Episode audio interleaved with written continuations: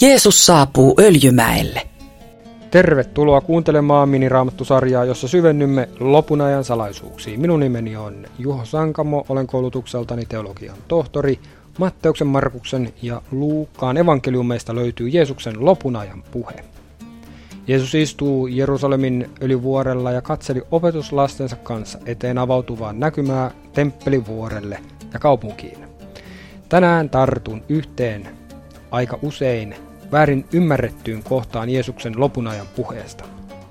Jeesus sanoo, että tulee aika, jolloin aurinko pimenee eikä kuu anna valoaan, tähdet putoavat taivaalta ja taivaiden voimat järkkyvät. Silloin taivaalle ilmestyy ihmisen pojan merkki.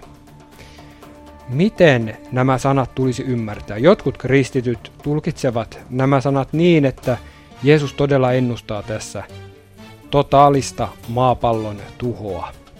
Viime vuosisadalla jotkut tutkijat vetosivat juuri näihin sanoihin sanoessaan, että Jeesus oli lopun ajan ajatuksista aivan väärässä.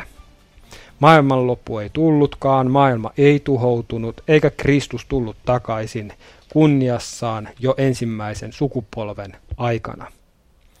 Sitten on vielä ainakin kolmas tapa tulkita näitä Jeesuksen sanoja – Voimme nimittäin kysyä, puhuuko Jeesus tuossa todella maailmankaikkeuden koko luomakunnan tuhosta. Kirjaimellisesti tulkiten, jos aurinko pimenee ja tähdet putoavat, niin sehän tarkoittaa maailman loppua. Kannattaa kuitenkin huomata, että nämä ovat kielikuvia, joita käytetään muuallakin raamatussa, kun puhutaan Jumalan tuomioista ja pelastuksesta kun puhutaan siitä, kuinka suuret ja mahtavat vihollisvaltakunnat tuhoutuvat. Ramatun profeettakirjoissa, Jesajan kirjan luvussa 13 ja Hesekielin kirjassa luvussa 32 kuvataan Israelin vihollisvaltakuntien tuhoutumista juuri tällaisin kielikuvin. Auringon, kuun ja tähtien sammumisena ja järkkymisenä. Jesajan kirjassa luvussa 13 kuvataan Babylonian tuhoa näin katastrofaaliseen tyyliin. Taivaan tähdet ja tähtikuviot kieltävät silloin valon loiston. Pimeänä nousee aurinko eikä kuu säteile valoa. Minä Herra vaadin maailman tilille pahuudestaan, sen tähdet järisevät ja maa järkkyy sijoiltaan Herra Sebaotin suuttumuksen vuoksi, hänen vihansa päivänä. Hesekiel julistaa luvussa 32, kuinka minä, eli Jumala, peitän taivaan, kun sammutan loistosi. Minä puen mustiin tähdet, minä verhoan pilviin auringon, eikä kuu valaise enää. Kaikki taivaan hohtavat valot minä pimennän sinun vuoksesi, minä levitän pimeyden maasi ylle. On aivan selvää, että tuolloin kuin muinaiset Egypti ja Babylonia tuhoutuivat, niin maailmankaikkeus ei romahtanut.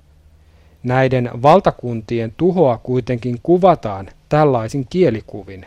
Nämä ovat nimenomaan kielikuvia, joilla juutalaisilla oli tapana kuvata pelastushistorian suuria mullistuksia.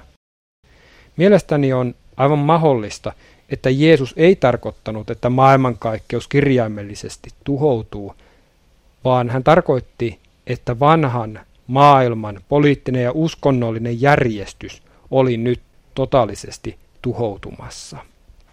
Uusi oli tulossa tilalle. Kun Jeesus istui opetuslastensa kanssa öljyvuorella ja katseli temppelivuorta, valtavia, suorastaan kosmisia kielikuvia vaativia mullistuksia oli tulossa. Kohta tähdet putoisivat ja aurinko sammuisi. Jerusalemin temppeli tuhoutuisi. Temppeli todella tuhoutui 70 jälkeen Kristuksen. Tämän katastrofin merkitystä juutalaisuudelle ei voida yliarvioida. Voimme kysyä, mitä tuli Jerusalemin temppelin tilalle? Lyhyt vastaus on, Jeesus asetti vanhan temppelin sijalle itsensä. Jeesus Kristus, ihmisen poika, on uusi temppeli. Hänen kauttaan avataan ihmiskunnalle Jumalan läsnäoloon tie. Hänessä on syntien anteeksianto. Vielä lopuksi haluan nostaa esiin yhden asian. liittyen tähtiin, kuuhun ja aurinkoon. Näinhän Jeesus sanoo niiden sammuavan ja tuhoutuvan. Itse ajattelen, että Jeesus näillä sanoillaan, kielikuvillaan, tarkoitti juuri Jerusalemin temppelin tulevaa tuhoa. Tähän liittyy yksi mielenkiintoinen näkökulma. Nimittäin juutalaisuudessa temppeliä pidettiin jonkinlaisena minimaailmana, paikkana, joka symbolisoi koko maailmaa. Tämä näkyy monissa tuon ajan kirjoituksissa. Josefus, ensimmäisen vuosisadan juutalainen kirjoittaja, kirjoittaa temppelin väliverhosta, että väliverho oli babylonialaista kangasta, se kuvasi maailman kaikkeutta. Josefus kirjoittaa myös, että Jerusalemin temppelin papisto johti koko maailman kaikkeutta koskevaa Jumalan palvelusta. Viisauden kirjassa, joka löytyy apokryfikirjojen joukosta, voimme lukea, että temppelissä ylipappi seisoi Jumalan edessä pitkässä kasukassa, johon oli kuvattuna koko maailma. Mielestäni tämä sopii aika hyvin kristilliseen uskoon. Temppelin tuhoutuessa vanhan maailman järjestys tuhoutui. Nyt maailman toivo laitettaisiin johonkin toiseen, nimittäin Kristukseen. Nyt kaikkia kansoja, kaikkia maailman ihmisiä kutsutaan tulemaan Kristuksen luo.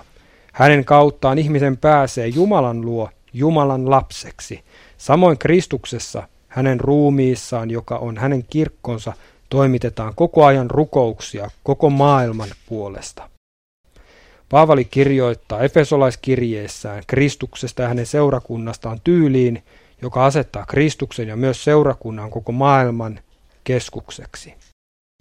Jumala on alistanut kaiken hänen valtaansa ja asettanut hänet kaiken yläpuolelle seurakunnan pääksi.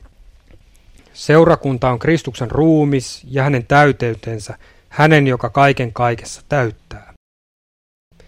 Ensi kerralla tulemme pohtimaan, mitä Jeesus tarkoitti paruusialla.